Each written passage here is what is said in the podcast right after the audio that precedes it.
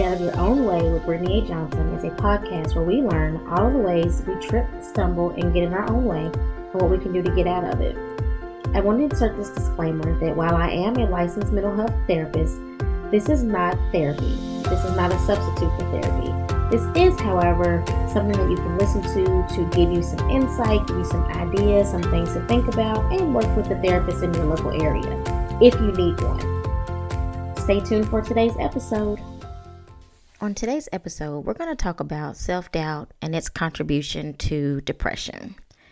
So let's start first with kind of defining what is self doubt. So, de- self doubt, in terms of the Webster Dictionary, is just having a lack of faith in oneself, having a feeling of doubt and uncertainty about one's abilities, actions, or etc. But in terms of a mental health standpoint, we kind of define self doubt as being a mental block, so to speak, that reminds you or tells you or triggers you to think that your accomplishments are not good enough or that you cannot achieve the accomplishments you want to or that you lack the skill and ability to contribute to a team, to contribute to yourself, just overall get things done or just live life in general for some people. Self doubt ranges based on the person, based on the situation, and you know, just kind of all things environmental internal and external included, right? So for some people, self doubt is minimal. It might be something where they're just a little bit doubting themselves in terms of trying something new, right? So when it comes to things that they've learned already, they don't have any doubt there.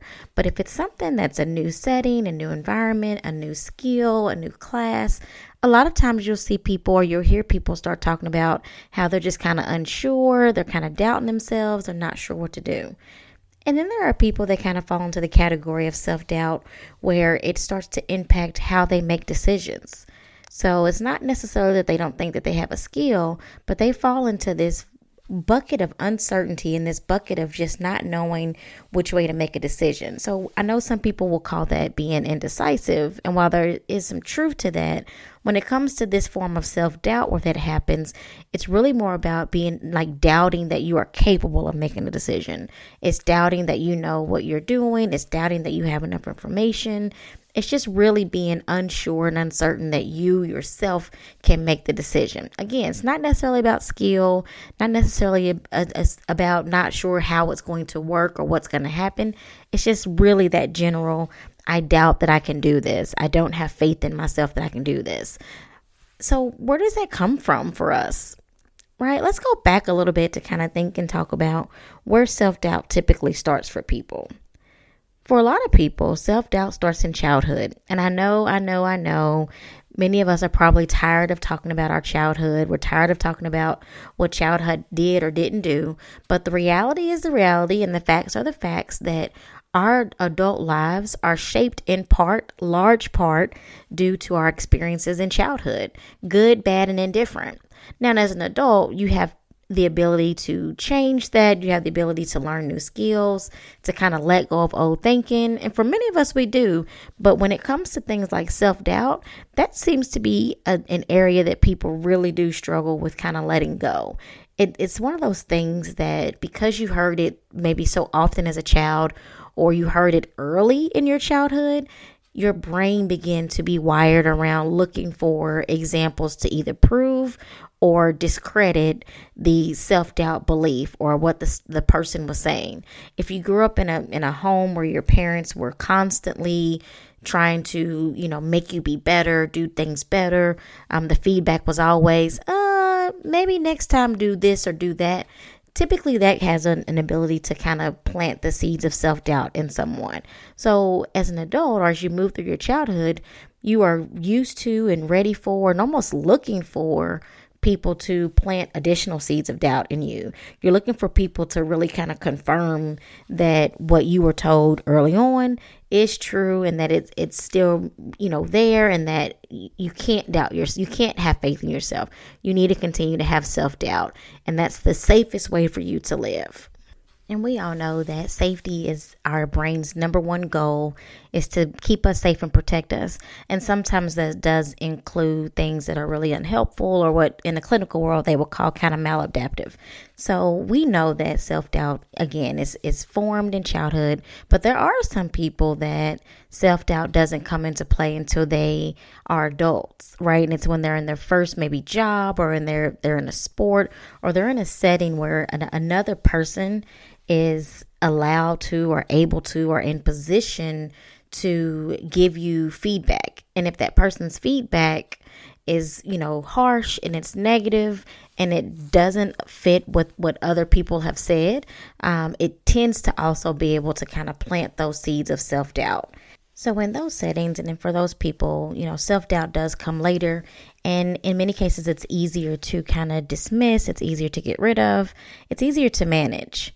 But when we start talking about self doubt and its relationship with depression, or, you know, we start talking about self doubt and how it manifests in our daily lives and in our careers and in our relationships, it can start to look different. It can start to look a little bit more heavy, a little bit more dark in a sense. Um, it can be harder to kind of manage and, and get rid of. But before we start talking about kind of how it impacts depression, let's talk a little bit about what self doubt statements may sound like. So, coming from someone else, the self doubt statements might be things like, Are you sure? Like, question your judgment. Um, it can be statements about, like, Well, you know, I probably would have done it this way. And, you know, if you do it this way, this will happen differently. And it's also, you know, can be when you are around someone who has maybe more experience than you.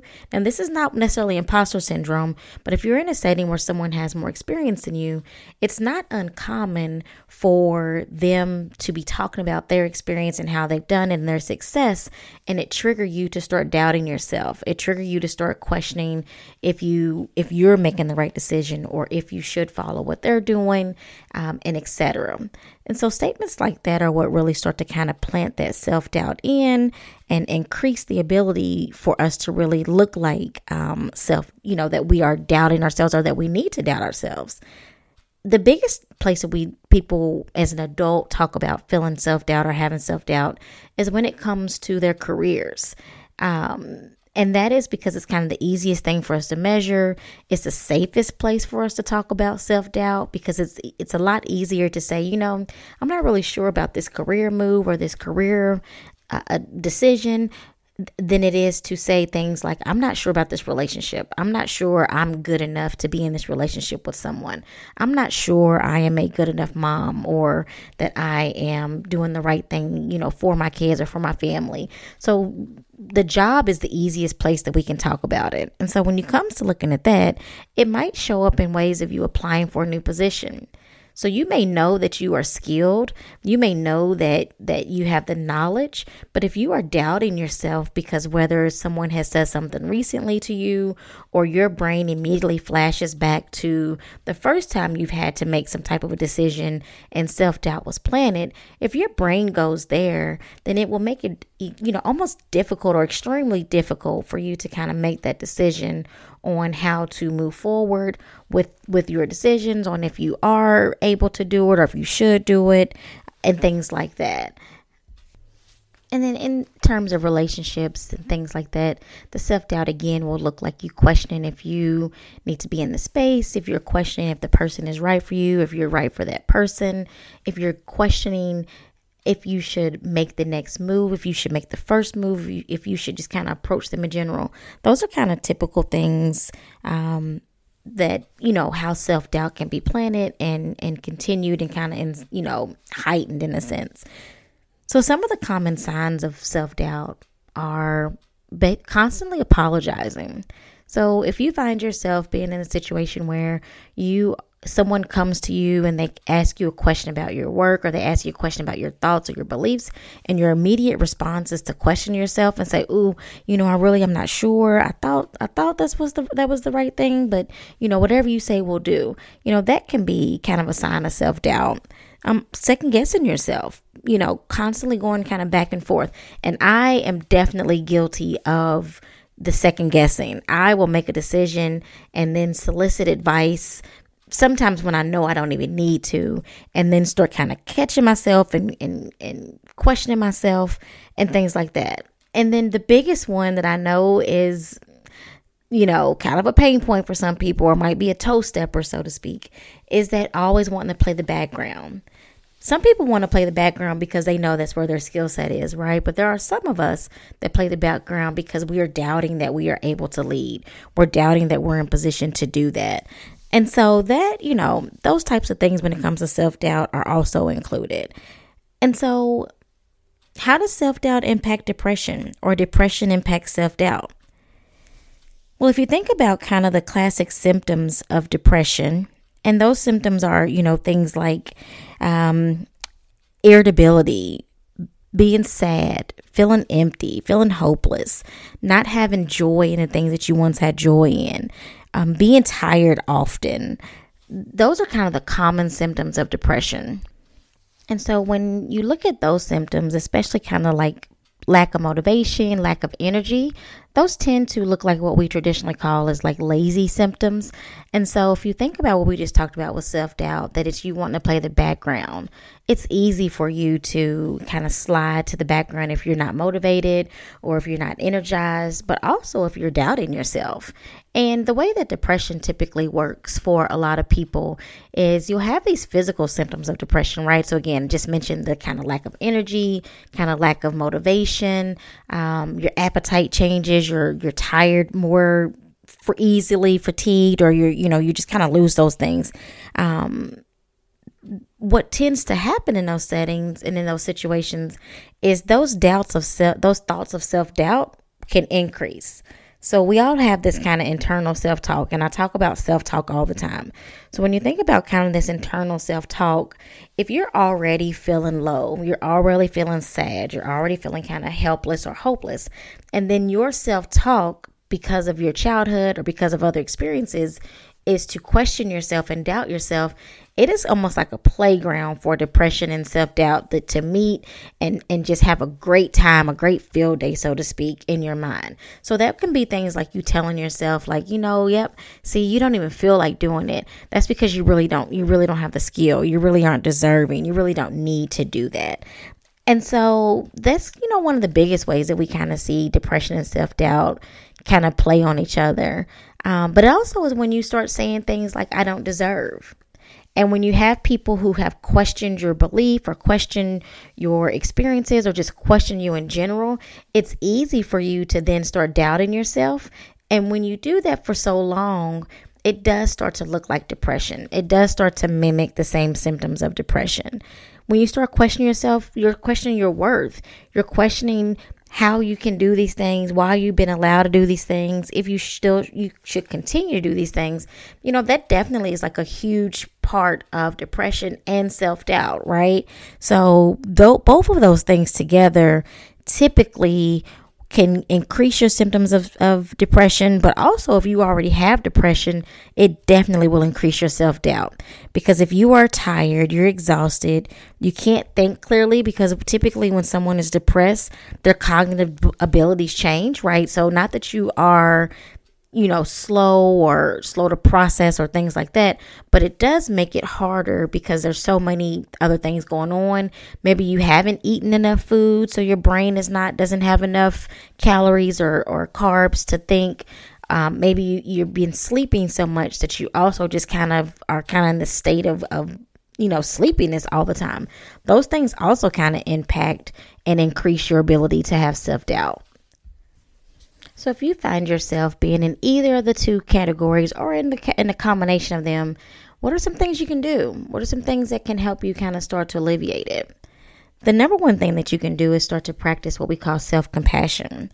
So, that is that being able to give yourself grace, eh, to give yourself space. And those are some, those are things that I say all the time. Give yourself grace and space to be who you are, to be where you are, to exist in the moment. So, being able to do that for yourself can definitely help you with self doubt. Another thing that you can do is kind of looking over some of your old achievements. So, looking over the things that you have accomplished especially if they require similar or the same skills of what you're, you know, being presented with at the moment. So doing things like that can definitely also help you change the way you look at yourself. It can change the self-doubt. Being able to find what we call those little joyful moments or those moments of happiness throughout your day, that can always help. And if you notice that it's like really extreme, you definitely want to seek professional help. And if you are noticing that the self doubt is really impacting your relationships, then it's important to kind of, again, kind of take that step back, do some self reflection, do some work with yourself. And it doesn't mean you have to end the relationship, but it does mean that you may have to do things like in the morning, you're starting your day with some type of meditation or some type of activity that helps you remember that you are enough. Remember that you don't have to doubt yourself. Remember that you don't have to have all the answers because sometimes when it comes to self doubt, it is a, a part of us that feels like because we don't have all the answers or we don't feel as confident about our answers that we then therefore need to doubt or therefore need to not even try to do whatever the thing is that we were talking about doing. So it's important too to be able to do that. And if you're in a relationship with someone that you really trust and you've been with for a while, talk to your partner about it. Talk to your partner to see if there's something that that you and your partner can work on together that can help you to remember that to remember your worth, to remember that you're enough, to remember that you don't need to doubt yourself. Maybe it's something as simple as your partner saying I love you can trigger you to remember that you don't need to doubt it. Maybe it's it's something like your partner saying thank you for a task or something they do or you do for them. So really looking at how can I start to see myself in a different light so that I can start letting some of these doubts self doubt thoughts go away. I can let these things kind of move on. And when it comes to being a parent, being a mom especially, it's easy for us to doubt ourselves because of what we see online or what we've seen our parents do or our friends do with their kids. And so really looking at what do my kids need? What what do I know about my kids to know what makes them feel good, to know what makes them happy, to know what makes them feel fulfilled? And those are the things that you want to focus on doing. So when you're starting to have those doubts, you can look and say, well, you know what? There's no need for me to doubt that because I know that when I say these things to my kids or I do these things with my kids, that it really does make them feel good. It really does make them see themselves in a different way. And we're okay. They're okay. They're happy. They're thriving. And see if that can help you to start to let go of some of your doubt. Now and again, if you need additional professional help, please feel free to get it. Don't have shame. Don't doubt yourself in that way either because you deserve to live the life that you have dreamed of, the life that you want, and the life that you're going to have, right? So, this time, let's let go of that self doubt. Let's really let go and see can we alleviate those symptoms of depression that look like self doubt and vice versa. Until next time.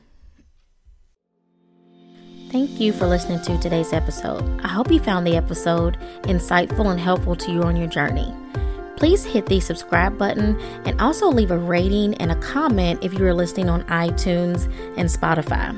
If you'd like to stay connected with me, please follow me on social media at Brittany A. Johnson, LMHC, on Instagram and LinkedIn, and Brittany A. Johnson on Facebook. You should also head over to my website and subscribe to the mail list so that you can stay fully connected and be first to know when something new is coming out. And that's BrittanyAJohnson.com. Until next time.